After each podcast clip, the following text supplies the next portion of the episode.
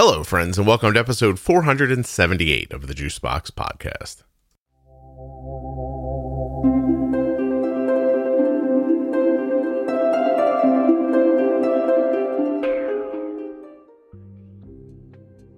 On today's episode, I'll be speaking with Jennifer. She's the mom of a child with type 1 diabetes living overseas. I guess overseas if you live here. If you live there, then I'm over. That's not the point. They don't live in America. And the diagnosis story that she's going to share with us about her child is, in fact, the most harrowing that I've ever heard. And that's saying something. I think you're going to enjoy this episode. The conversation is terrific. She's terrific.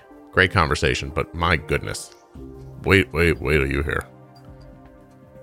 While you're listening, please remember that nothing you hear on the Juicebox podcast should be considered advice, medical or otherwise please always consult a physician before making any changes to your healthcare plan or becoming bold with insulin.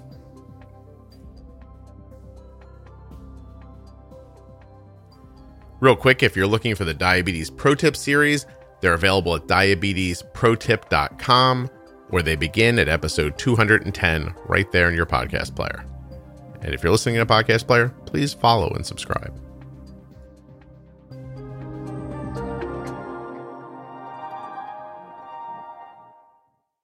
This episode of the Juicebox podcast is sponsored by the Dexcom G6 continuous glucose monitor and by the Omnipod tubeless insulin pump. You can find out if you're eligible for a free 30 day trial of the Omnipod Dash at omnipod.com forward slash juicebox. And to get started with the Dexcom G6 or to learn more, you're going to want to go to dexcom.com forward slash juicebox. And when you're finished with all that, head on over to touchedbytype1.org and see what they're up to. They're also on Facebook and Instagram. Links to these and all of the sponsors are available right there in the show notes of your podcast player and at juiceboxpodcast.com. Hi, my name is Jen. I am the mom of two girls. One is three and one is six. And Nora is the one who has type 1 diabetes. And how old is Nora? She's six. She's the six. Okay. Yeah. Well, she'll be seven here in a few months. So, gosh, I don't know where time goes. Tell me when she was diagnosed.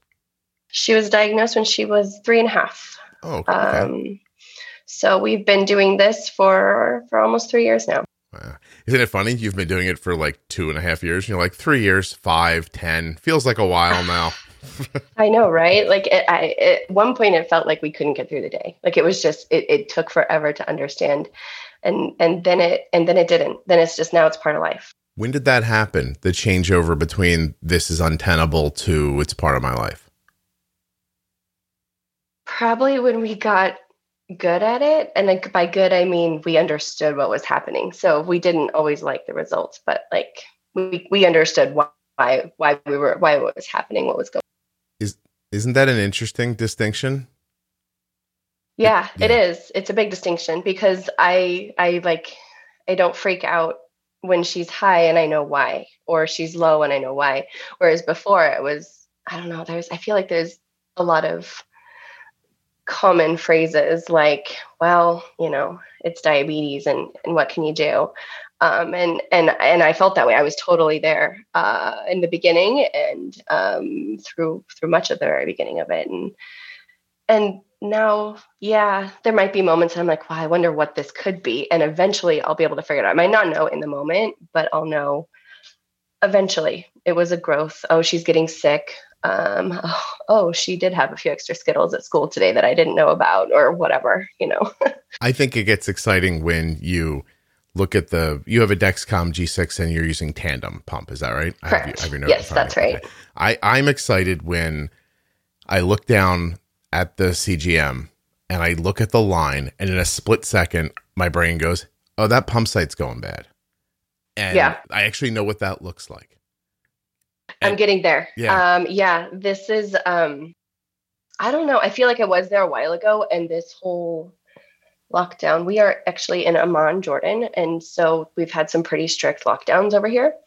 And um, the inactivity has been shockingly difficult for us um, to see her to see her change her activity level changes and her blood sugar just kind of revolts against sitting and and not going outside as much. Uh, so she needs more insulin, I'm guessing, for the sedentary lifestyle. Yeah, she does, but she also then has a lot more weird lows. Like, so that the minute she does something that's exciting, and at this point, even online learning is exciting. Mm-hmm. Um, well, I mean, it, it's great. Like, she's in first grade, they're doing some fantastic stuff. But um, the minute she stops doing whatever is exciting, whether it's seeing a friend for a few minutes or being online and she just drops. Like she just drops. Her body just stops. And and so she's having some weird lows lately too. So in addition to some highs because of the extra insulin she's needed um, she's having lots of drops that we hadn't seen in quite some time. I would expect and guess that you're using so much extra probably basal and um, maybe even boluses for that that inactivity because her body's not exercising and not moving and not using the insulin more efficiently that it's I I I wonder how to like put it into a picture I guess but it, it to me it's the difference between um, football in the in the 40s and football today. Uh, meaning if you if you look at offensive linemen this is going to be a strange thing but do you watch football at all or have I lost you already?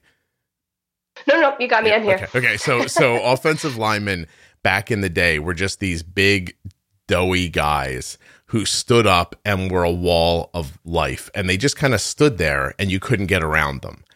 And mm-hmm. now everyone's such an athlete right like they're they're carved down to like bone and muscle and they're you know they're they do things now that are absolutely crazy and i think of that sort of similarly meaning that when you're very sedentary and kind of doughy and slow you just need this ton of insulin to hold down your blood sugar. This just big, lazy, like flop, like a weighted blanket on top of you of insulin. But when you start moving, everything starts being more efficient. And now suddenly your body doesn't need all of that insulin that's in there. And then whoo, you slam down low.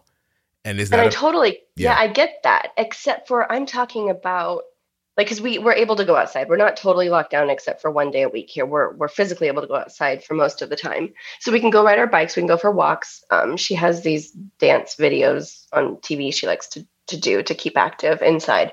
But i'm talking about when she's at school from 9 to 2.30 online with very little like there are breaks and things and it's first grade. So there's a little bit of activity but not much. When the school day ends or her activity ends. So, like, she's done with her work and she has maybe an hour break, she'll hmm. drop for that break. Wow. Uh, stress, anxiety. Yeah, and that's what I think it is. That's yeah. what like I'm I'm coming to the realization that this is because we've only been doing two weeks, three weeks of online learning. Oh. And I'm watching it and, and it's it's we, we were lucky. We we were doing well here for the longest time. So she was in school uh, last year it closed down a little bit and then she was she started school end of august and she had been in school until a few weeks ago. Then i want to amend and, my my answer slightly meaning maybe it's not as much about the activity as is it about the the whirl of life and like the stress and the anxiety of listening and paying attention and focusing or just maybe doing something she's not completely comfortable with. So she's got more of a maybe an adrenaline or an anxiety high that you're fighting with insulin. And then all of a sudden, when that goes away, that would make sense why it drops even more quickly because that, yeah. just like adrenaline, yeah, can go away sense. in split second. It's interesting. It is, yeah. but it's hard to predict when it's going to happen because it's not something that I'm watching. I can't, like, I can't know if she's going to write her assignment in 20 minutes or an hour. Right. And so when she says she's done, I, I know it because I see her blood sugar at this point. I know you're done because I'm running around the house looking for juice. yeah, exactly. No, no, no. We've actually have a diabetes drawer in her at home desk, which oh. has Skittles right there. I'm like, go for it. You know what you need. I wonder if you don't choose a number of Skittles and try one day as soon as school ends, she pops the Skittles in her mouth and see what happens. That's what I think we're going to go to. We've talked about maybe doing a snack uh, a few minutes before school ends, like maybe 15, 20 minutes before school ends. She just has has a little snack, and we'll we'll see. Maybe maybe that will be a good solution because it's it's now regular enough that I know it's coming. I just don't, I don't quite know how to place it yet, but we're going to try a few things to see if we can sort that out. I have an interview coming up this weekend um, that'll be out with um, a concert cellist. Her name's Alisa Weilerstein. And mm-hmm. she told me a story while we were talking about her husband getting surgery and how her blood sugar just shot up the entire time he was in surgery and would not come down no matter how much insulin she gave herself until she knew he was okay. See that? Yeah, so, stress stress is hard. Yeah, and and it's it's fascinating because I can see it. I was um, shocked when she went back to school because um, they were they were back, but with with masks and with like plexiglass in between the kids and very much sitting down. And I finally I was there and I I sat in class with them for maybe the third day or fourth day because I'm like something's different this year. Like she's needing more insulin and it's not working.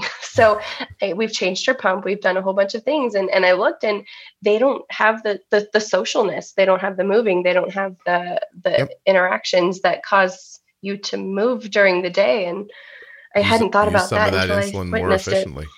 Yeah, no, it's it it happens to I think everyone almost, and it's whether or not you see it or not, whether you can step back and and see the causality. And it's cool that you did. It's just, and you'll figure it out. It really is. Yeah, yeah. You know, it's more insulin, and then um, finding a, a better way of stopping the low before it happens. Yeah. You know.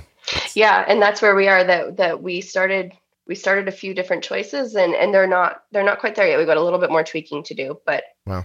I have no doubt we will get there. Cool. We always we always have, so we'll keep plugging away. So we have to um figure a couple of things out here. Uh one, one is you seem to live but you have a pretty um you have a pretty white lady name, but you live somewhere else. So I'm trying yes, to figure no, out. No, it's it's true. I, I was born in Pittsburgh, Pennsylvania, and and we I haven't lived in America really since I was 18.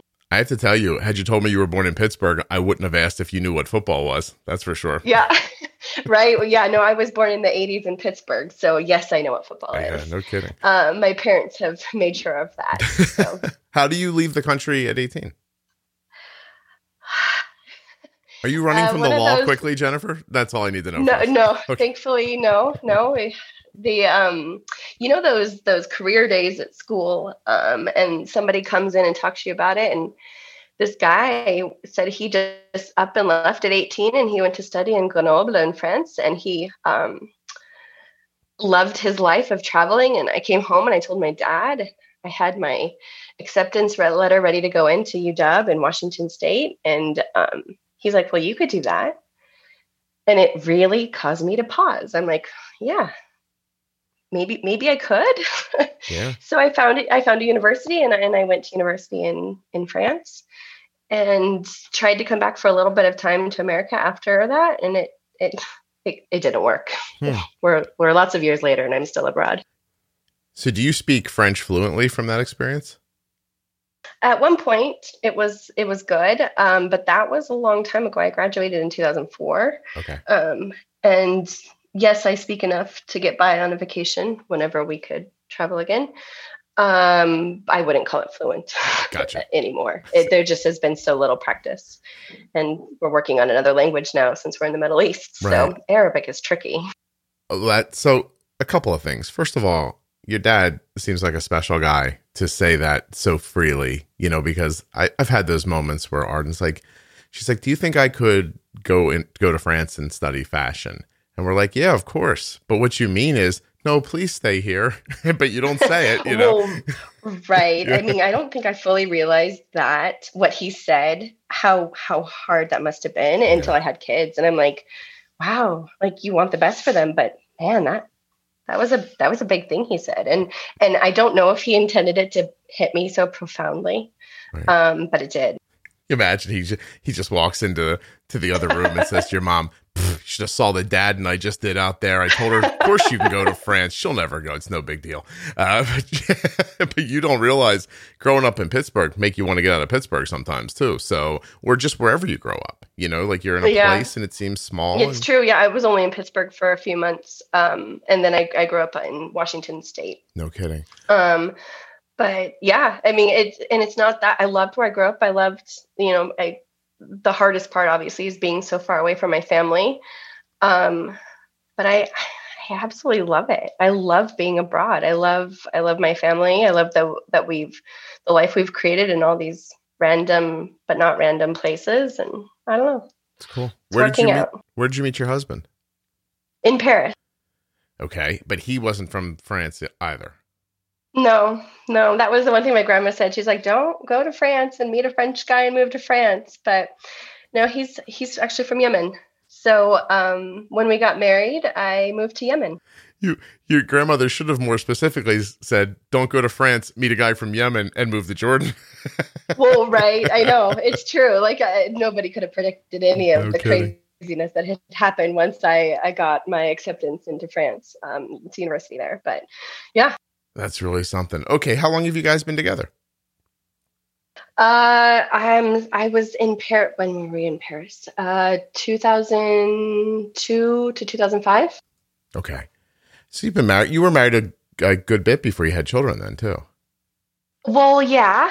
I um we he worked for a while, and I actually decided that I wanted to live in America and work and and that was the direction we were going so i went back to america and I, I got a job and i loved it and it was fantastic. And then um, decided to get my master's degree and what better opportunity to go abroad than that. So i went to the university of edinburgh in scotland uh, for my master's. And i haven't been back to america since except for vacations. We decided to get married as soon as i graduated and that's when i moved to yemen. Wow. So jen you have wanderlust I do, yeah, don't I? No kidding. This this this lockdown without traveling is driving me bonkers. Well, that's what I was going to get to. Is that so? Uh, are you in a spacious palace uh, over there, so it's not so bad? I, I started having this thought yesterday. I live in what I think would be a um, a fairly modest home in America, and I have uh, had a mattress that my we bought we got my mom a mattress. She didn't like it. And I didn't have the heart to just toss it. I couldn't find anybody who wanted it. I drove the mattress from my mom to my house. I'm storing it here. And two weekends ago, I say to myself, we don't have the space for this mattress. I'm going to have to toss this mattress in the garbage. No one will take it.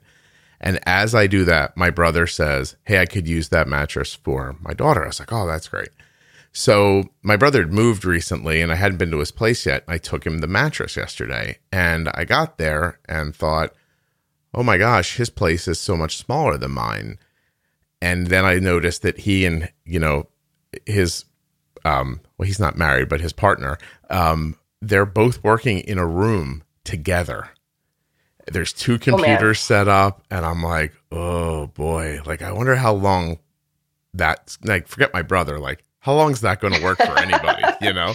Right? It's yeah. true. We um we set nora up. We got our desk and put it in my office and and and there are times i'm like why? Like we all need space and and we did. Thankfully we have enough space to kind of have everybody do their own their own thing most of the time. Um, um but we're missing the outdoors for sure. Yeah. We have. So I, I found myself complaining that we were all in separate rooms doing something, and now I feel lucky that we have separate rooms. Um, yeah. Uh, and but tell me about the the protocols that you're living under. How how do they? Because you said one day a week you can. Like, how does it all work there?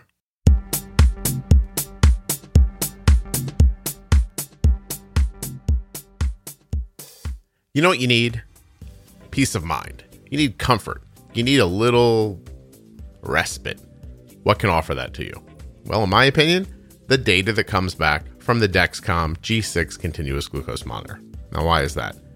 Well, if you're using insulin, if you have type 1 or type 2 diabetes, or you love someone who does, being able to see the speed and direction and number of that person's blood sugar is invaluable. Let me tell you a little more. My daughter had a breakfast this morning and we missed a little bit on it. You know what I mean? Like it's been a couple of hours now and her blood sugar's still 135 and I've been able to see over the last 45 minutes that there's just no more impact from the insulin that we used. So we very comfortably gave her more to move this 135 number somewhere where we're more comfortable. It wasn't just 135, by the way, it was 135 and steady, stable, not falling or dropping. The Dexcom showed me that. It showed me how long it had been stable. And then you get confidence from that information. You think, all right, this really is some stability this looks like where we're where we're at now, 135. I'm going to do something about it. Now, without the Dexcom, I might be thinking, I don't know, this still could go down, or maybe it's going to, I, I don't know. Like, I'm going to wait and see. But I don't do a lot of waiting and seeing since we found Dexcom. I'm seeing my daughter's blood sugar on my iPhone. You could also see it on yours or your Android phone. And you can share that data with up to 10 followers of your choosing. Check it out dexcom.com forward slash juicebox. Sometimes you want to do something, but you just can't bring yourself to make a change. I understand that. And so does Omnipod. That's why they're offering some of you a free, no obligation trial of the Omnipod Dash that lasts for 30 days. A 30 day free trial. You may be eligible. Head over right now to find out. Omnipod.com forward slash juicebox. Can you imagine? Well, of course you can. You I mean 30 days, you know how long that is. Anyway, you get this, this little, what are we to call it? Trial, right? And you give it a whirl. 30 days is enough time to decide. I like this. I don't like this. Let me find out, you know, how I feel. No pressure. Maybe just like, ah, I don't want it. And then that's okay. Or maybe you do want it. And that's great. Now you know. Choice is what you should have. Choice is what Omnipod wants you to have. And they want you to be able to make a decision without a lot of pressure or that feeling like, oh, I don't want to make this big decision and then not like it. What if I do? What if I don't? Like, you shouldn't have to feel like that. Just head over to omnipod.com forward slash juicebox and see if you're eligible for the free 30 day trial of the Omnipod Dash. That's the way to get started.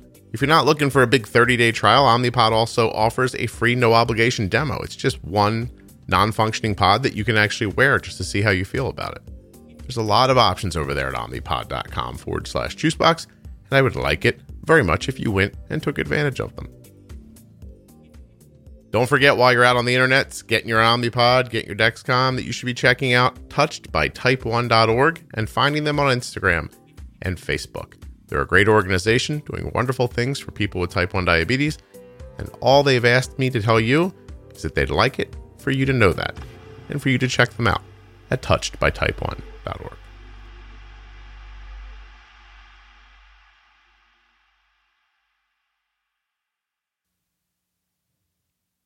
they've put in some restrictions um, and they they started a while ago and then they were lifted because we were doing great like people were concerned here when there were 20 cases a day and it was nothing like compared to the world and to what i saw with my family in america or, or even anywhere else mm-hmm. Um, and so the restrictions all got lifted and then and then as of oh, not that long ago um, the cases just started going up so they've started to put some new restrictions in so they closed down um, schools. For a while, it was uh, fourth grade and above, uh, and then f- kindergarten through third grade, I think, and twelfth grade were allowed to be on campus. And then, um, and that went on for I think a few weeks, and then. I want to say two weeks ago now or three weeks ago now, they shut down all of the schools. Nurseries are allowed to stay open, but schools are closed down and then um, I think at that point is when they decided that um, Friday, our weekends here are Friday, Saturday. So Friday, um, there's a 24 hour curfew essentially. Wow. So there's a curfew in, in the night every night. Uh, I, think, I can't remember exactly what I'm not a night person, so it doesn't matter for me. but you're like it doesn't matter to me. yeah, it's it's either 11 or 12 o'clock at night. It's not like I'm going to go sit in a cafe right now, anyways, with everything else going on. Um, but uh, 11 or 12 at night to 6 a.m. Uh, there's a curfew, and then every Friday for 24 hours there's a curfew. Wow. So that means you're not allowed to leave your property. Gotcha. Wow. And we have an apartment, so you're not leaving an apartment. Just, well, we're not like we're just, like we can go run around in the garage and do some bubbles on the roof, but we're not going to go for a walk. We're not going to do anything else like that. Is it working? Are numbers going the other way? Uh, for a while it was, and and now it's it, things are are going a little. We're about 20, 25, between 2,000 and 2,500 cases a day, I think, and 30-ish deaths, which I get is still good compared to a lot of different countries, but for the majority of the time, it was a bad day if there were 50 cases and no deaths. Right, and now there so, are thousands. Yeah, so there's there's been a significant change, and I know that they're doing what they can to to try to sort it all out while not completely destroying the economy. And I applaud them for that, for all the governments, honestly, because there's just so much balance that has to be happening right now yeah. with everybody wanting different things. Was your daughter, were both your daughters born in Jordan? No. So Nora was born when we were living in Yemen, but we didn't have her in Yemen. We, we went back to America for that. Um, and then Dahlia, the three year old, was born here. What are their first languages? English. Okay. English. So you guys, you guys, but they're but they're learning Arabic. Um, yeah, yeah. No, my husband. If if you were to have him like just talk right now to you, he you would not guess that he had an accent from a country. okay. I mean, he can put it on obviously, and and he will sound like he has an accent if he tries. But I wouldn't have assumed that he grew up outside of America if I hadn't asked him. So you guys are learning the language because you're because you feel like you're going to stay and that they're going to grow up there. Yeah. Well, and it's their family too. Like he's um I mean, he- it's it's half of them who they are is an Arabic speaking people. Sure. So they they need that's how they would communicate. I mean, obviously his family is fantastic and they they all know English, so they they talk far too much English to us to learn our Arabic very well. Um, but that's it's lovely because then we the girls don't aren't isolated because of a language. Um, so they they're learning. No, We're all learning. perfect. How is it? Um, how does the healthcare system work there? What's the process? Uh, it's pretty great. Well, um, if you're comparing it to America, it's fantastic. We're lucky to be here. Um, coming from Yemen, we have access to things, which is so important, especially for Nora now. Um, we don't have to worry about getting the technology or whatever else. Um, so insulin here is uh, equates to about twenty-five dollars a vial. Um, you don't need insurance you don't need a prescription you just go in and say what you need i need NovoRapid and they give you how many do you need do you want some ice with that it's literally like that simple Hmm. um, it takes me back like it's a huge culture shock going to america when we're there for the summer or for a holiday or whatever and they're like well your prescription hasn't been renewed yet or you have to call this and i'm like oh yeah i forgot like you have to prove that you still have diabetes like it's not going away. Like, why? Why do you have to keep proving it? But I know I get that. There's a whole bunch of other things Hmm. Why you have to do that. But um, things are available here. Obviously, you can have test strips. You can have um, like good meters. There's uh, Dexcom, uh, Medtronic are both here. Obviously, uh, we, you know, that we're on a tandem, um, and we have chosen to do that because we love the fact that you can just upgrade with an online um, uh, update Yeah. so that you don't have to be anywhere particularly in the world. You just have to have the prescription from the doctor. So Nora does have two endocrinologists. She has the one here that we see when we're here, um, who is fantastic, uh, pretty hands off, but but there when we need her in a pinch, there when we have any questions, and then a doctor in America that we see once a year, and we get our prescriptions so that we can uh, maintain the technology that we like. Gotcha. Because while there is Dexcom here, it, they're on um, G4 and G5 actually. Although I know I think they just said that they're phasing out the G4 finally.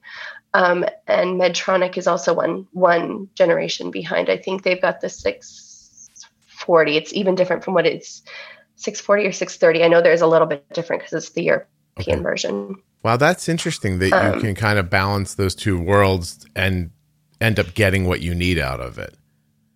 Yeah, it, but like I gotta tell you, like I have a phone with an American SIM card that's on all the time, in addition to my Jordanian SIM card, and I get random calls at the middle of the night. Excuse me, it's time for you to reorder this, and I'm like, oh yeah, I forgot. This is the night. I need to, I need to be up and do my American insurance or ordering or whatever it is, and so.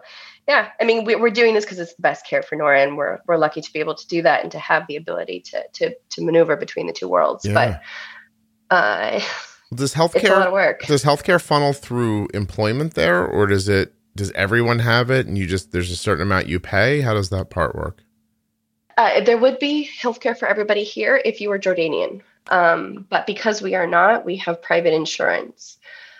Now, because we are American living in a, a, a Middle Eastern country, or for that matter, Europe, like they kind of all bundle together a lot of the times if you're trying to get everything together, our insurance is is strange. It's it's very it's very complicated, and it, it turns out to be more like travel insurance for me and the girls, um, because we want to include America, and because because we need that bit. We're there. We we go to visit my family in the summer, uh, because we need that bit in America. If the girls were to break their leg or like like in Nora's case, God forbid, we have to ground a plane because somebody's diagnosed with this new disease. Um, we need it to cover us kind of everywhere. No so matter where you um, we we renew it every year, and um, hope it keeps on going. At this point, it's it's my April stress every year just to make sure that it it continues because I know that we can't necessarily be covered as um what we want worldwide if we get it strictly from America, and they they will not cover us from over here. And if we try to get it through a company, then it's like ridiculously expensive. So Wow. That's a lot. So it must be great living there if you guys are willing to do all that. you must really it is love it. Yeah. no no there's huge trade-offs like we love living here we're we're we're thankful to be in a place because my husband still does go back and forth for his job in yemen so we tried being in america and, and the 12 hour time zone change or the 10 or whatever it is when you have daylight savings time to the east to the west coast is um is really hard it like it's too far away Hmm. so we are we're happy to be here in a place that has welcomed us um and it's uh, uh, I can't speak highly enough about Jordan. That's amazing. So y- you you basically can't live in America for one of the reasons because your husband can't work then because the time shift is too different. Well, no, he he um he goes to Yemen, so he um still travels for six weeks, two months uh, at a time, and he'll go work in Yemen. Oh wow. And then, uh, so if we want to talk to him at all, um, or if we want to see him or the kids, I mean, I can stay awake and figure things out. But the kids, um, obviously, with a 12 hour time zone change, it is really hard in America to get those talks meaningful. And it's, it's, there's too much traveling involved to try to get, like, it's a three hour flight from here Right. to there. So it's, it's possible to do. I wouldn't say simply, especially right now, but it's possible to do much less complicated. I see. I, re- I do um, understand that. I'm just trying to imagine now your kids at like three in the morning, like you're holding the phone in front of their face, like say hi to daddy, and they're like, Yeah. yeah. It would. I'm assuming it would be a lot like if we have to give Nora juice in the middle of the night, where she's got like half an eye open and she looks at me like, "What do you think you're doing?" yeah. Um, and then she rolls over and she's like, "Yeah, I'll see you later, mom." Yeah, I stopped asking many years ago. Do you remember having a juice last night? That, that doesn't. Nobody remembers No. that. No, the only like the only time I know she remembers is if it was particularly a bad night and she has to go to the bathroom. Because then she'll wake up, she'll go to the bathroom, she'll come and be like, "Mom, did we have a lot of juice tonight?" I'm like, "Yeah, sorry, it's a bad night, honey." That's hilarious. It's funny. Arden only has to pee overnight if her blood sugar's high, not if it's been low. I guess she she must have a tank somewhere she puts that juice in. So, uh, well um, and it like i said it doesn't happen much but if we completely do something wrong or it was a new food or whatever and she's just low for an extended period of time it actually sometimes will take her quite a bit of juice to come up okay. um so and i i just think she she just goes to the bathroom a lot so Listen, I'm one of those people. If I'm up, I might as well go. I, I just I figure, you know, what the heck. I maybe she's in the same part uh feeling. makes So- sense to me Yeah, no kidding, right? You're already in that direction. Well, how did you find like how did you locate the podcast and has it helped you at all? So yes, it has helped me um, a lot. So Nora was diagnosed in a very strange way, but the way back to here, where we lived permanently in Jordan, um, it took us some time to get here, and then the rules for food and the rules for diagnosing or not diagnosing but for for managing because we were in three countries before we finally got back here. We were in canada we were in america and we were here and they all had different versions of how this should be handled and nobody was willing to kind of walk us through the huge details although they were all very kind and very you know generous with what they wanted but they're like but you need to find what works for you wherever you're going to be with whatever technology or things you can have so we didn't have a fantastically solid start to Mhm. diabetes um, and then okay so then and and we and we were doing fine-ish we kind of got through for about a year and then we had to renew the insurance and they they denied nora. They said her a1c was too high and it was unreasonable for them to try to it wasn't an american company and it was something else that we were trying to do. And and i was like but our doctors say she's doing well. Like she had a seven-ish seven and a half-ish a1c it wasn't awful. Um So the insurance And- company used her A1C to try to deny insurance. Yeah, But and and it, and to be honest, like it has it took me a long time to be okay. Like I feel like th- her diagnosis was really hard on me. Um, it, it was a really, it was, it took me a long time to be okay with thinking about it, with, with, with, with everything. So I, I just kind of, we got by for a long time and our doctors were saying that we were doing okay, that there were things we could do better. And then she was denied insurance. And I was like, no, like, yeah, okay, we can manage here. We can, we can spend 25 JD. Cause at that point, I think she was using like half a vial or she was on a pen at that point. So we were using like half a pen a month.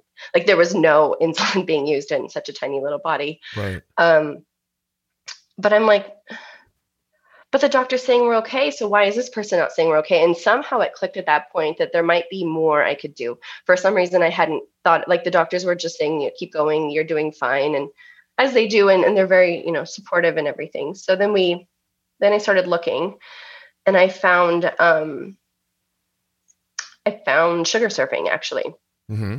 And um, I was like, well, this is interesting. We had never thought about some of the concepts of managing a little bit more fluidly um, or concepts like giving insulin before the kid eats um, and then making it up if if something goes wrong with a young kid who suddenly doesn't want to finish you know their spaghetti or whatever um, and so it got me thinking and that's at that point that's when we kind of dropped into the fives for her a1c and we've been that way now for know, a year and a half or two years. Gotcha. And but I still feel like I still like, and this was maybe five, four months ago, five months ago, in the beginning of the um when she first came home from so last March. Um she was going low a lot. And at that point I realized that we were masking perhaps a lot of what was happening at school with whatever was happening. Like it just like it was life we just kept kind of pushing through and there was a lot of room for improvement. So while she had a pretty good standard deviation she was low a lot more than i was comfortable with and i think the juice was causing some other issues with her maybe with her eating or with some other stuff. Like she was just full because she was being bumped a lot and so i um then i started looking i'm like okay so there's got to be maybe some more information out there that I'm missing. And that's when I found the podcast and started trying to figure out what we can do to um, to bring to to bring down her lows, like not bring down, but you know, like reduce the amount of lows that she's having. The amount of essentially what I cared about was making sure that she wasn't having too much juice or skittles. Yeah, or looking for more stability. Jen, you Yeah. have been on a what's the time like frame for that? Like how long did all that take? which Like everything Which you just said, was part? it a, is it a year of your life to get from A to B? Was it two years? How long did that like? Nora was diagnosed five weeks after Dahlia was born. Okay. Okay. hold Um, on. Hold on. Hold on. Slow down. There we go. Um, so five weeks after your second daughter's born, your first daughter's diagnosed because you said it was hard on you and you were, it sounds like you were struggling. Can we talk about that for a minute? Like the struggle you had? Yeah, yeah. Cool. So we um we we come every summer. We we ever since we moved abroad, that was kind of our deal that we would still spend the summers with my family because you know we miss them and that that gives us a good chunk of time to be in America. And I can go visit my grandma or my sister, whoever. Um, so we were on our way to America um, with a five week old baby. And here, let me like rewind a minute because we did go to a doctor here. We did notice that Nora was acting strange. Like she was drinking a little bit more. She had an accident here or there, despite being potty trained. Um, and the doctor here said she was fine, like that she was jealous of the new baby. Um, and so we're like, well, my God, I'm tired. Like she's a doctor, she's certified in America. Like she must know what she's talking about. And we'll we'll get through this and we'll go do our annual checkup in America with the doctor there. And um, so Omar put us on a plane and I was by myself with the two girls. And Nora went into DKA somewhere between London and Phoenix over a huge body of water. Oh my God. And she was, she, we knew she wasn't feeling fantastic, but I just figured it was maybe nerves or I don't know. If we, Sure. No, there was a lot going on. And so we just kind of, we kind of were like, Nora, let's just push through. On the other end is grandma, grandpa. We'll, we'll just take a nap on the airplane and watch some cool movies. And she's like, yeah, sure, mom. And then I don't know, two or three hours after this is a 10 hour flight after takeoff, uh, she just stopped responding, kind of. Um, she, uh, yeah, she just kind of, it, it didn't look okay. Um, and she threw up a couple times on the airplane, and we were lucky. Actually, the head of Phoenix Children's Hospital was on the airplane with us, and he came over and he checked her. And nobody was telling me actually what was going on, mm-hmm. but they're like, so I think it might be time for us to land the plane early. And the first place we can land the plane is in Canada, and I think it's about two hours away. We're too far to go back, and we're not there yet. So hold tight, and we're going to get as fast as we can to to Canada, to the first place we can land. And so we did. We landed in Canada, and I, I, I like I don't even remember the name of the city anymore. Like I, I there were several things that I blocked out because literally it was like me and my my two girls on this airplane ready to go to Phoenix and like we were in our t-shirts and it's 100 degrees in Phoenix and they're like okay so we have a couple things we need to tell you. First of all it's literally freezing outside and you guys are in t-shirts. So here's some blankets. Here like we're to wrap you guys in these until you can get into the hospital although I, I don't remember being cold but i know brand new baby like that wasn't brilliant.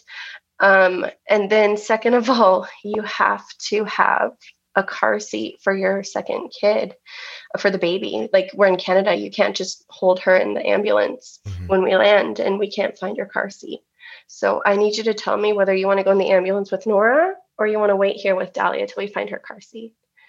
And I was like, wow, like that's what that movie's makes, about, you know. Yeah, right. Yeah. Who, who, makes that choice? Yeah. And and and and I mean, thankfully they they did find it, and and then we made to the hospital in this this small town, and I mean, we did, got there and they looked at me and they're like, "So do you have diabetes in the family?" And I'm like, "No." What's going on? like, mm. what's going on? And and she told me like she told me that Nora has type one, and and I'm like, "Is she gonna be okay?" And she's like, "I hope so." Was she unconscious at that point? She was unconscious at that point. Um, and it took her about 12 hours to regain consciousness. Um, and so then once once she was conscious, I knew that would be fine. But we were in this teeny tiny hospital. I don't know, on the edge of Canada is the best I can describe it because I mean it was beautiful, flat, blue sky, snow on the ground, but we were we were inside like for two or because th- the the first little bit we were there and just trying to make sure that Nora could pull through and she's a fighter, so we're she's always been a fighter. Jen. So she did. She, can I tell you, this is the, and I'm, I mean this, I don't mean this poorly, but this is the most like viscerally disturbing diagnosis story anybody's ever told. Like I'm vibrating and I now understand why I love submarine movies so much. And um, I I just did an interview with somebody last week who, who was diagnosed during a heroin bender, and so I'm just like, oh my god, yeah. Make sure you listen to that one, by the way. Yeah. Absolutely fantastic. Yeah. But but um but seriously, it, it, the it's the I mean, not that this is uh, any stretch for anyone listening, but it's the being on the plane thing over the ocean yeah. And understanding yeah, what DKA is. I'm like, oh my god, that kid could have just died on that plane. That's yeah insane. Yeah, well, and then yeah, there was there, there there was a lot of things that I learned afterward that I'm very happy I didn't know before. Because there, like I said, there really isn't type one in my family. Although my great uncle, so my grandma's brother, did have type one. Um, but I we didn't talk about it, and it never came to my mind at the time. Mm-hmm. Um, and there is thyroid, so I, I get how it could happen, but I but it's not close enough that I would have ever put signs together. Sure. And having the doctor tell us that she's just jealous, like I didn't think much of it.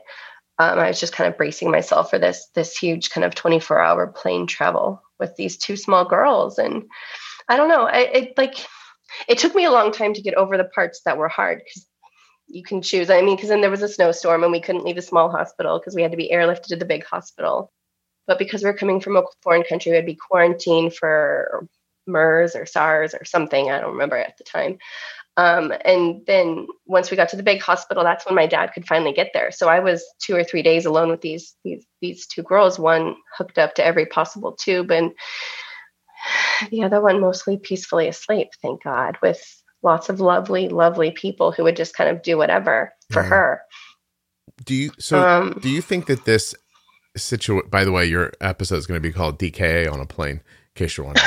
And, uh, okay, good to know. Yeah, yeah, yeah. Because and I'm just seeing Sam Jackson running around looking for insulin, and there's snakes falling everywhere. This is how it's going to go. Um, no, but the thing is, on the plane, nobody told me. I I could not get out of them. I'm like, so what is happening? And he's like, I, I I'm not prepared to say anything quite yet. And I think it was probably to maintain my sanity before we got on the plane. But I did not know that it, this is what they were thinking. That anybody had a good idea what was going on. The doctor until from- I Children's Hospital didn't ask anybody for a meter. You didn't see them test her blood sugar or nothing like that. No, no, he did. He did. Oh. Um, and I didn't put it together. Oh, okay. And it was a meter from the UK, and so her blood sugar appeared low, but he didn't know it was from the UK. And she's he's American, so there was some juice given. Like it was it was really like now I look back at it and there was some things that was just it was really hard all around. Wow. Wow, that's all crazy. Um Jesus, I swear to you, I I've heard 500 people tell me how they or their children have gotten diabetes, that those initial things. And I am no lie, I've never felt so stressed out in my entire life while somebody was telling me that. I've never felt like what people would consider triggered nowadays by any story that's been told to me on this podcast. But I started like I got nervous and and warm while you were talking about it, and my chest got tight. I was like, "Oh Jesus!" And I knew the kid was okay. By the way, yeah, I was, right. I mean, you know, we, we're here. We're here talking about diabetes. So yeah, she did pull through. Yeah. Like, but but but like, it's taken me a long time to get here to want to talk about well, it. Well, that's that's what I was going to ask you next. Is that that that scenario, that situation, those few days had to. I'll just bleep this out. That had to f- you up pretty good, right? yeah, yeah, it did. Okay. it did. It did. It did really well. And then we got, you know, and then we got to him. Like I, like I remember the the phone call that when we finally landed the plane and my t- phone turned on and I had reception. I'm like, my God, I got to call Omar and say he just put us on a plane, but we're five hours early. Sorry, my husband. Yeah. Um, and and tell him that we're actually in Canada and our daughter is on an ambulance and I've got no idea why.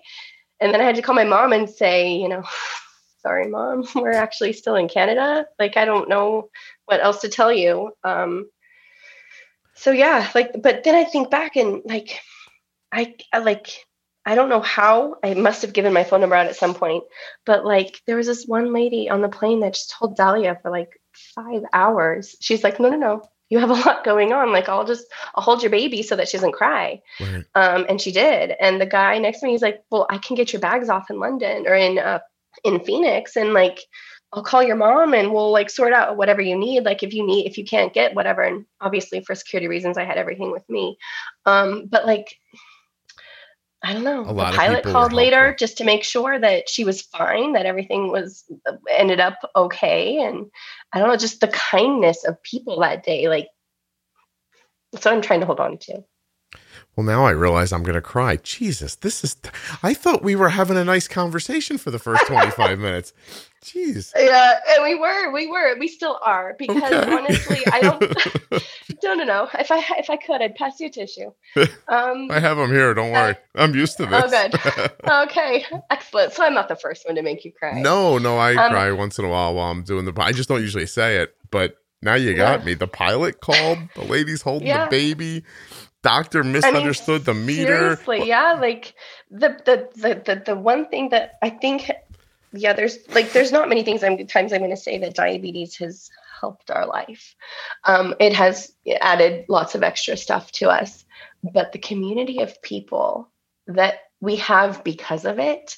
And it started on that day with all these people just being kind, nobody having any idea what was going on, but they were just like, I'm here. What can I do? and and and they just kind of did it with with love and and from that day forward i mean the people that that i find the kindest are the ones that don't know anything about diabetes and are just like can i give you a hug or bring you a sandwich it looks like you may not have eaten or slept or i don't know like i love that about this I love that. I, that's the part I love about diabetes is the the community of people that have kind of band together to help each other figure it all out. I have to agree with that. That's for certain.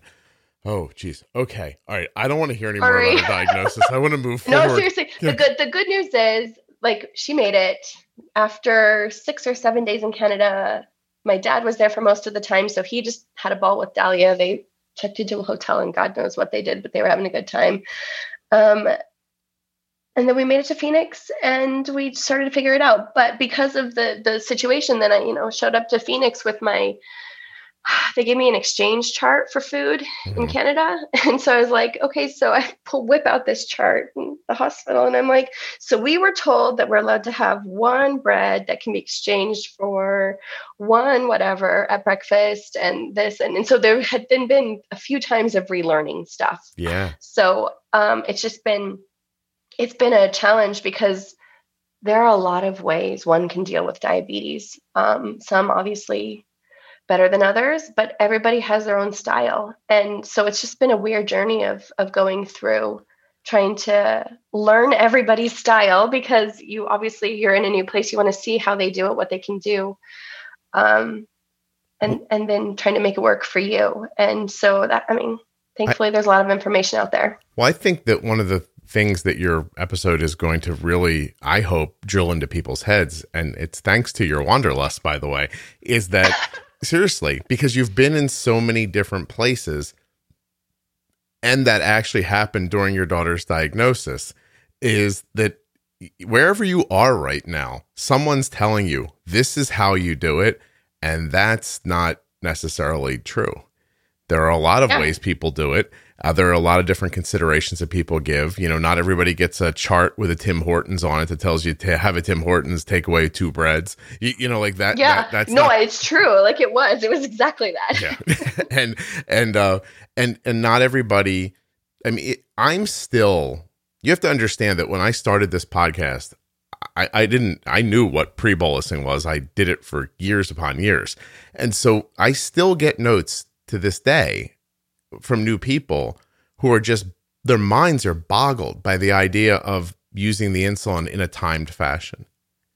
It's I mean it took us it took us a year or so to even come to that like I, I it never dawned on me in the beginning mm-hmm. because I mean and to be honest Nora was a picky eater when she was younger she's better now but I couldn't count on anything. And but that doesn't mean you couldn't have worked it out some way. Right. I hear of lots of people dealing with that in, in ways where you kind of break it up or you extend or something like that if you have a pump or whatever. Yeah. But um but to tell you the truth, I was I, like I didn't look for information for a long time.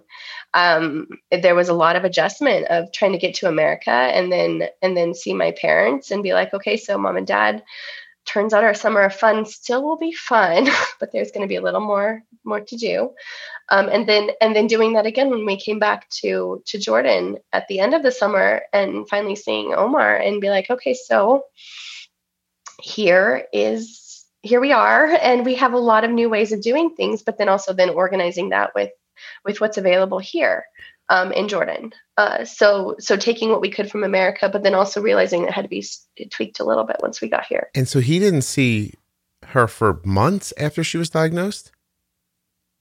No, he oh, hasn't wow. been able to get a visa for America for for a while. That's amazing. Oh, I'm sorry. So, so uh, the choice was we because we we had big talks about this whether we just kind of pick up. We see my parents for maybe a week or so, and then pick up and come back, mm-hmm. and all catch up and and figure this out together. Or I I spend the summer as planned, see my parents, figure it out in America and and then come back here and and we decided to make that choice. It'd be less traumatic for the girls to not pull them away from what they were expecting. Well, Nora at that point, Ellie didn't remember much, obviously. Yeah, I'm but just... so we decided so we decided to stay, and I, I I can't imagine him making that choice. It was a completely selfless choice on his part. Wow, no, that's really something. I'm I'm and I'm still trying to wrap my head around if I was if Arden was diagnosed in one place they gave us one set of information and then I was just time warped somewhere else to another place where they talked about it differently.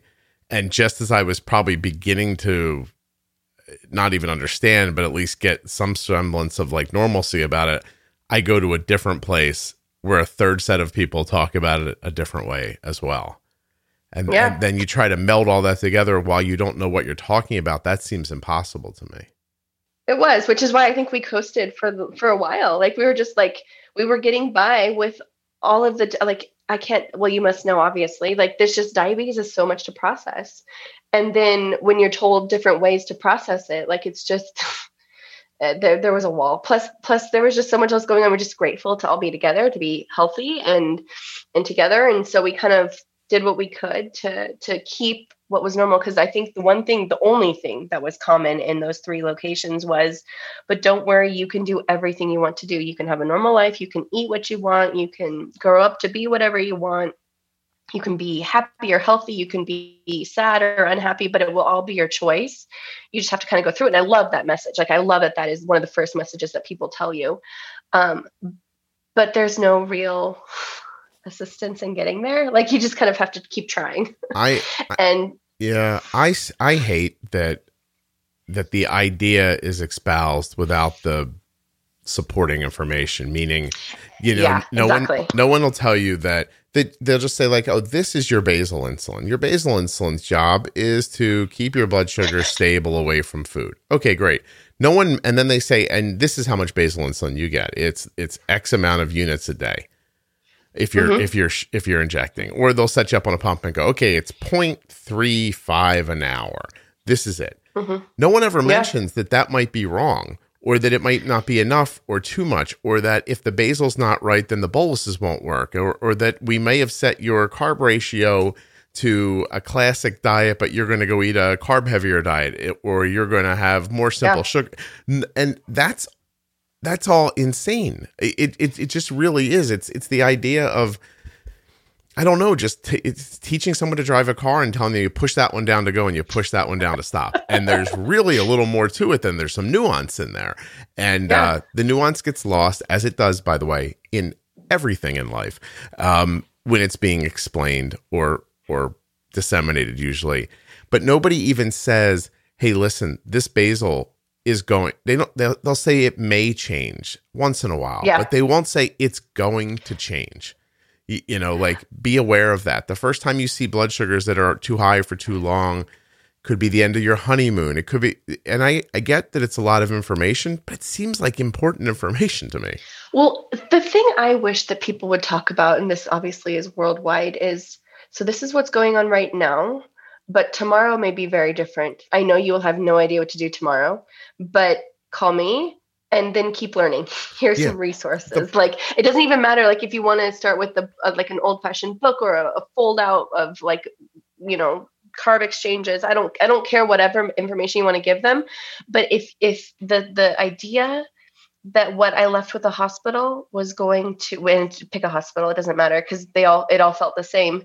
That that was that was law, that was right, and and whatever was happening was something else, or you know, it's diabetes and it's just it's really hard. So there's going to be some roller coasters. yeah Um, well and that's that's sad. I find I find I find the the idea of the fixed the fixedness of diabetes, especially in this age where you can have the technology to sort things out a lot faster. You have test strips that you can use. You have Dexcom. You have all the CGMs and the pumps that can can help you figure out figure out what you need to do to extend insulin or to to watch your blood sugar to catch things that you would never have been able to catch before.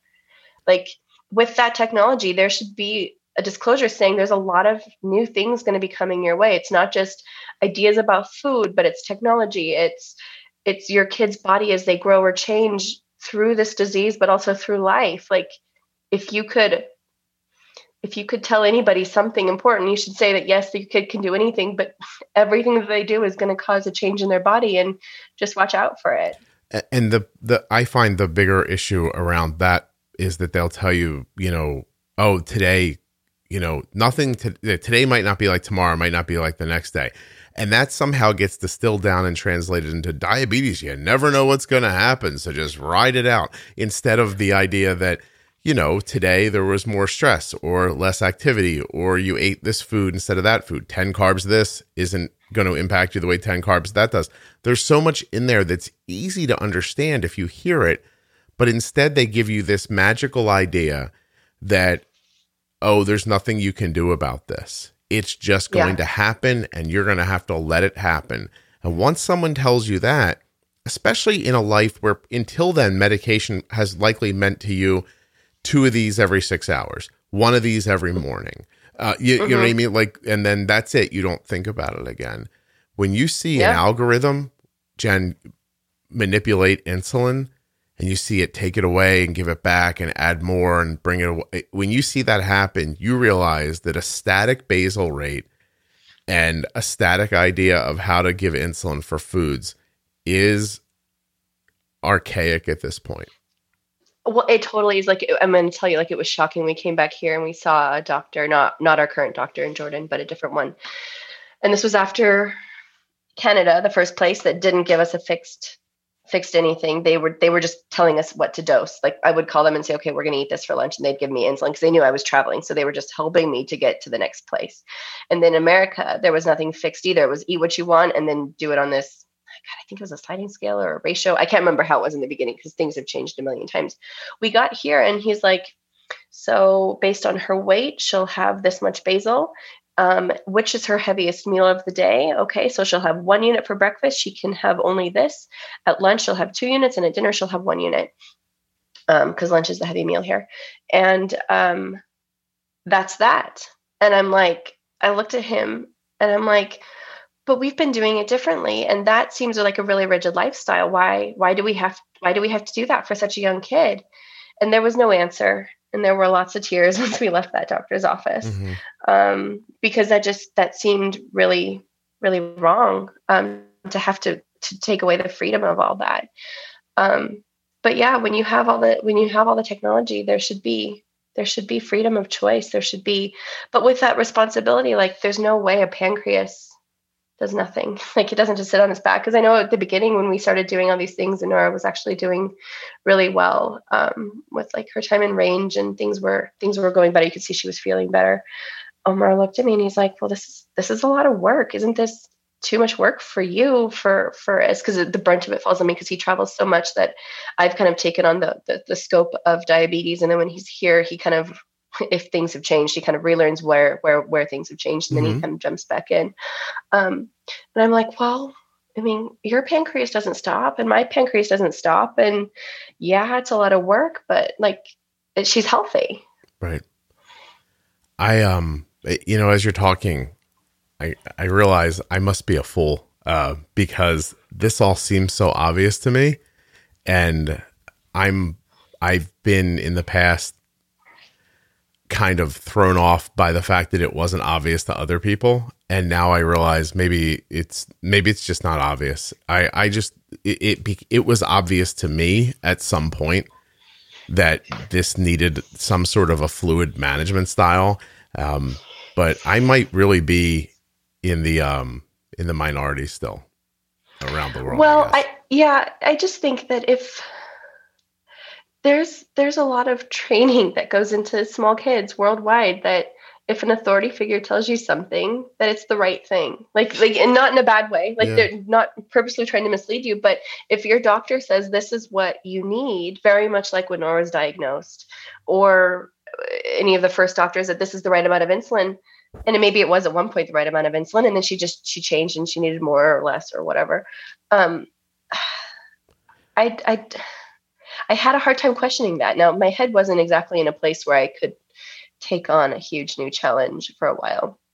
And that was understanding what was going on and, and actually diving into and figuring out, you know, glycemic index or or any of the things about macros or whatever else. And and it's taken me a long time to get there.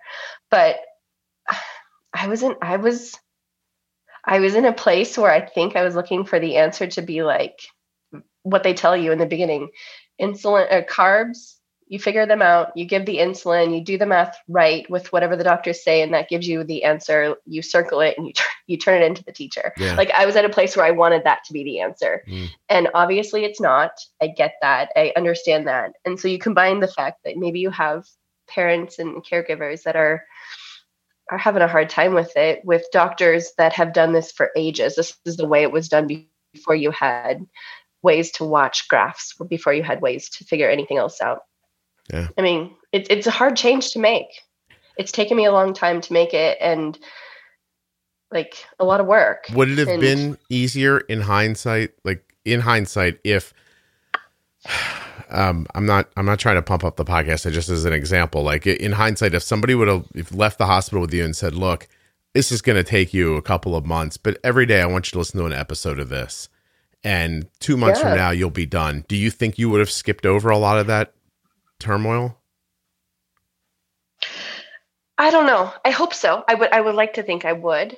Um, because then I probably would have had a project to focus on as opposed to memories. Yeah. Um, because because I left I left with um like this wonderful goodie bag of ladies who knit like a quilt for Nora and like these these Christmas lights that this lady gave Nora because Nora liked Chris. Like I don't know. Like I left with these memories and these these these kindness and this gesture, and I got stuck there for a really long time. And so I wasn't I, I wasn't ready to. I, I think personally, I wasn't ready to to move on for for the challenge part of diabetes. I call it what you will, and and it might have been some version of denial, I guess. But um, I don't know. Like at the same time, I really didn't think to look somewhere else. Yeah. I, I in my mind there was no way that if a doctor said do this and they said that her results are within range of what is what is right according to the pediatric uh, diabetic whatever whatever the Those people that put guidelines, things yeah. are yeah the guidelines if it was in that range like yes i'm the type of person that would like to strive to do better but i wasn't in a place to do so um so i don't know i don't know how i would have i don't know i would i would like to think that i would have Yeah. i would like to think that if somebody gave me a book earlier that was a little bit more current rather than dated um Did Nora if- just if- feel sick to you? Like, did you think Yeah. she? I have a sick kid, and she'll be sick Yeah. forever? no oh you mean um like on the airplane or No, no. or I mean in general. Like once you're home and you don't have any real knowledge of what you're doing, do you just have that like uh, underlying feeling like, oh, I have a child who's going to have maladies and and and struggle? no No, it didn't feel like that. Okay. No, Nora, Nora's Nora's something else. She is bold and she's spirited and she's creative, and like I don't know, nothing holds her back. Yeah. Like she just she goes and and the whole summer, like I would look at her and I, I'd be like, wow, how did you just go through that? And I just went through that and I looked like a train ran over me, and you're like jumping in the pool with Barbie. Like I don't understand. Like I want that. So it all seemed. It still seemed very possible. You you weren't like. You weren't in a in no a it did like, it totally did and that's and that's part of the reason why like why i think I, I i got through because if this doesn't affect her like this is her body. This is going to be her life forever. Um it shouldn't i shouldn't project the way i feel about my experience of that same event onto you so that you have taken on my experience. Because if you don't have that experience i don't want you to have it. I wouldn't want anybody to have that. Um, but especially her. You're a smart lady, Jen. You were able to figure through all that while you were still like somebody felt like you scrambled your brain, I would imagine. Well, like I said, the only thing I want out of all of this is her to do whatever she wants in life. Yeah. Like I don't I don't care what it is. Like if she decides that she wants to move to Paris and paint the Eiffel Tower every day and that makes her happy and she's able to do it, by all means. Right. If she wants to become a doctor and you know solve all the world's problems also fine with me like but i don't want to be the reason for for stopping her and at that point in time it felt like my my emotions about all of this could easily have been turned into to hers. Right. Well, yeah, I do think it's important not to project because you're having a completely different experience than than your kid. Well, is. like for the longest time, she had um, one of those, you know, those baby pouches with the blueberries and the apples or whatever. And the last thing I think she remembers on the airplane was throwing that up, and there was blueberry pouch all over the the the towel, the the, the blanket that they gave her, Mhm. um, and it was nasty. And for the longest time, if anybody asked her, "Yes, I have type one diabetes," a blueberry pouch gave it to me. Um, I mean, she was three, she was three and a half. Like, and she she was trying her best to figure it out, but it took me a very long time to convince her that she did not get diabetes from eating this particular pouch on this plane ride. oh, that's So, yeah, that's cute and understandable. By the way, I I for a very long time thought KFC made my appendix explode. Oh. I didn't really, but it was like I was driving home one day, trying to rush home for the kids. Middle of the day, I was out doing something. You know how us moms are. We're running around all day doing stuff. So I'm out doing something. I'm driving home, trying to be in, on time for the kids to get home from school. I'm viciously hungry. I whip through a drive through and I grab just chicken, like little chicken pieces, and I'm throwing them in as I'm driving. And then four or five hours later, I'm calling an ambulance and I couldn't I mean, not that I am a KFC person to begin with, but if you get me anywhere near it, I'm like, oh no, no, no, no, no. That made one of my body parts explode. And I have like a very visceral reaction to it. Uh, I'm assuming that's exactly the same as, as she felt. No, I think we moved on from that because Delia had a pouch the other day and Nora asked for one. So, and with no comment about blueberries gave me diabetes. Is going to give you diabetes or something. Yeah, exactly. So I think we moved on, but but like yeah, it was a long time before she she understood that it wasn't that. Yeah.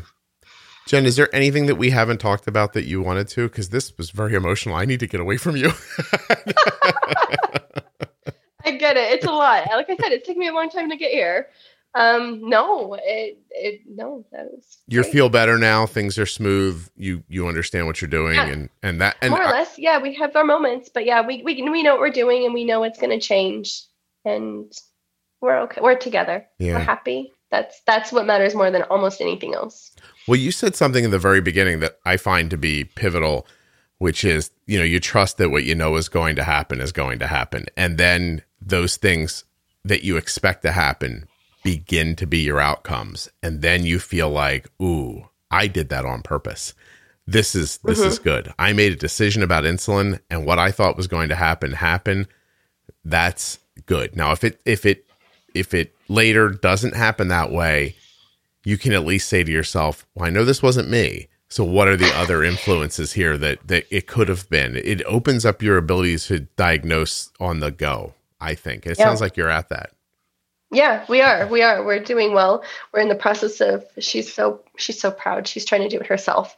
So she's got a watch now and she's um getting text messages from me or from Omar and she'll give herself insulin and she'll give herself um juice or Skittles or whatever she needs at the moment or check her finger and and so she's in the process of trying to figure out how many carbs are in things. So we had I think it was like quesadillas or something the other day. And she looked at me and she's like looking at the plate. So, mom, this looks like 400 carbs and i'm like okay now now we have our next project to work on so now we're trying to transfer um transfer the information from me to her because lord knows there's not 400 carbs in um it, quesadilla as, as long as long as her pump has that little um that safety thing where it can't give her too much insulin. Oh uh, God, it does, it does. But but I see her trying. So so there have been a few, you know, missed boluses and a few missed things because she's trying to figure out how to do it, and she wants to. The minute she doesn't want to, we'll we'll pull back. But she's at home, and I think this is kind of a fun challenge for her to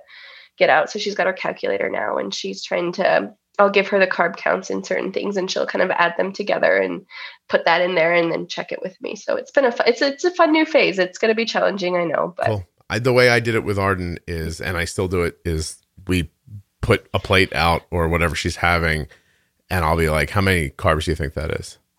And then I have my guess and then she guesses and I tell her what I thought. And then we usually go with what she said just to see what'll happen and you know unless she's way off and i'll be like no nah, i think it's more or don't think we're going with 400 carbs. No no yeah no you know what not 400 uh, but but it, that's a good idea. I like that. it's a we'll very simple way over time. Like it's not going to pay this is not a process that will pay you back in three days um, but it'll pay you back over years when Diabetes eventually not pay back quickly. Yeah right exactly. Eventually you just see the plate and you're like that's 70 done and and let's mm-hmm. go. Arden had a really she has her period right now and so she's mm. had like a really carb heavy day yesterday. Like we used a lot of insulin yesterday and uh, she was good. She did a good job of um of understanding how much she was eating and and and at this point too in my mind it's a blend of how many carbs are actually there uh, and how many how much insulin it's actually going to take. Like I don't really care about the carb count as much as I care about like that looks like. Uh, she Arden had a bolus yesterday that was 16 units. So, yeah. Yeah, we're not there yet. Yeah, that would be the 400 happens. carbs for Nora. That'll freak you um, out when that happens the first time. Right. Yeah. yeah. See, that's the that's the problem. We're trying to. I'm trying to figure out how to transfer this to her. Obviously, not fully or or even partially yet. But if she's having a good, stable, predictable day, whatever, then or at that period of time when she's trying to eat, then no problem. I don't mind her guessing her carbs and putting it in. But if she's about to have PE or if she's just finishing her school or something like that, and it's different, I yeah, when the variables pop up that they can't yeah grasp yet. That those are those are in my head. Those are things I feel or know. Those aren't things that she knows yet. Um, so, well, listen, yeah, we'll I think you're using one of the most important diabetes parenting tools that exists that people don't think about all the time, and it's texting. Well, as I, it has been revolutionary. Yep. This year, when we had school, um, first of all, her ability to read and write obviously has taken off. And so she's able to. Um, last year, she wasn't there yet with this. Um, but COVID at home, and she's had a lot more tech time on her school iPad or whatever. So she understands how it's all working and she she enjoys it. She enjoys having the independence. She gets to have play dates by herself without me. She gets to do things. And and I think that has been a huge incentive for her yeah. to want to kind of take some of her time back or I don't have to go pop into her room when she's you know, wanting to just rest or read a book or whatever. That's exciting. I can just send her a message and she'll do it by herself. I I think it's um it just it can't be it can't be stressed enough how helpful texting is for all of that stuff. The the feeling a little um you know autonomous and being able to make adjustments more quickly. Yeah. Especially like the idea of going to the nurse's office is like an antiquated idea for me. Yeah. You know. Um, yeah. Well, it's hard right now too. Like the nurse, obviously, her her her health center is for for sick people. Like they've they blocked everything off because they wanted to have a well clinic and a sick clinic. And so to to have to try to take Nora somewhere to check her blood sugar or to give insulin is just right now impossible. So the fact that she's willing to do this by herself she has you know fantastic teachers that have supported her and, and double checked to make sure that it's going well while she's busy at school or whatever. But it's been it's been really great. Jen, you have a really good attitude. I appreciated this conversation very much uh, except for Thank the part you, in the too. middle where you made me sad and upset at the same time. And I felt nervous and anxious.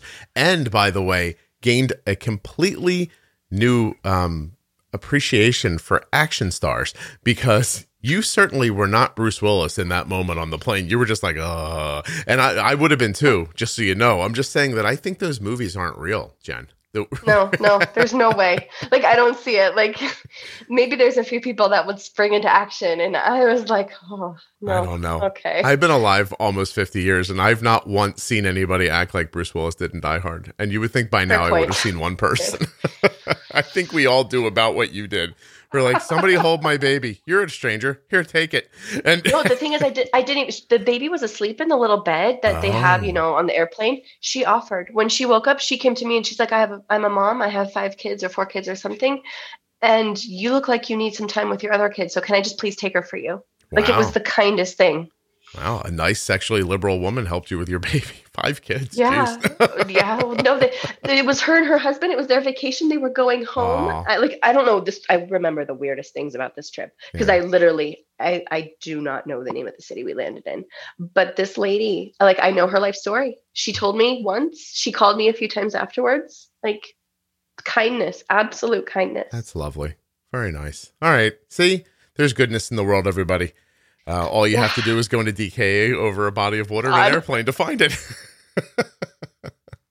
you know, if you can't find it there, then you're really not going to find it anywhere.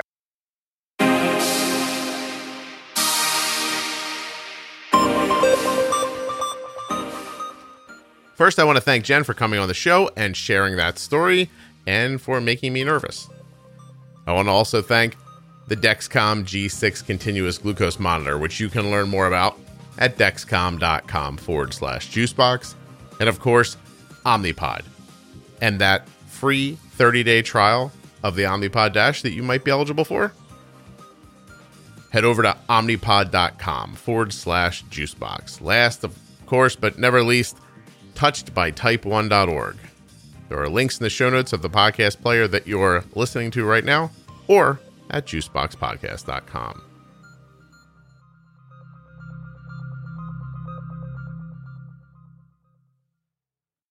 If you're listening in a podcast app, please hit subscribe or follow. If you're enjoying the show and think you know someone else who might enjoy it too, let them know about it. If you really love the show and you have this beautiful five star review pent up inside of you that you just can't wait to let out, do that wherever you listen Apple Podcast, etc., etc. Are you looking for the Diabetes Pro Tip episodes? Don't forget they're at episode 210 or at diabetesprotip.com. You can also find them at juiceboxpodcast.com. There are so many to choose from. Get started today.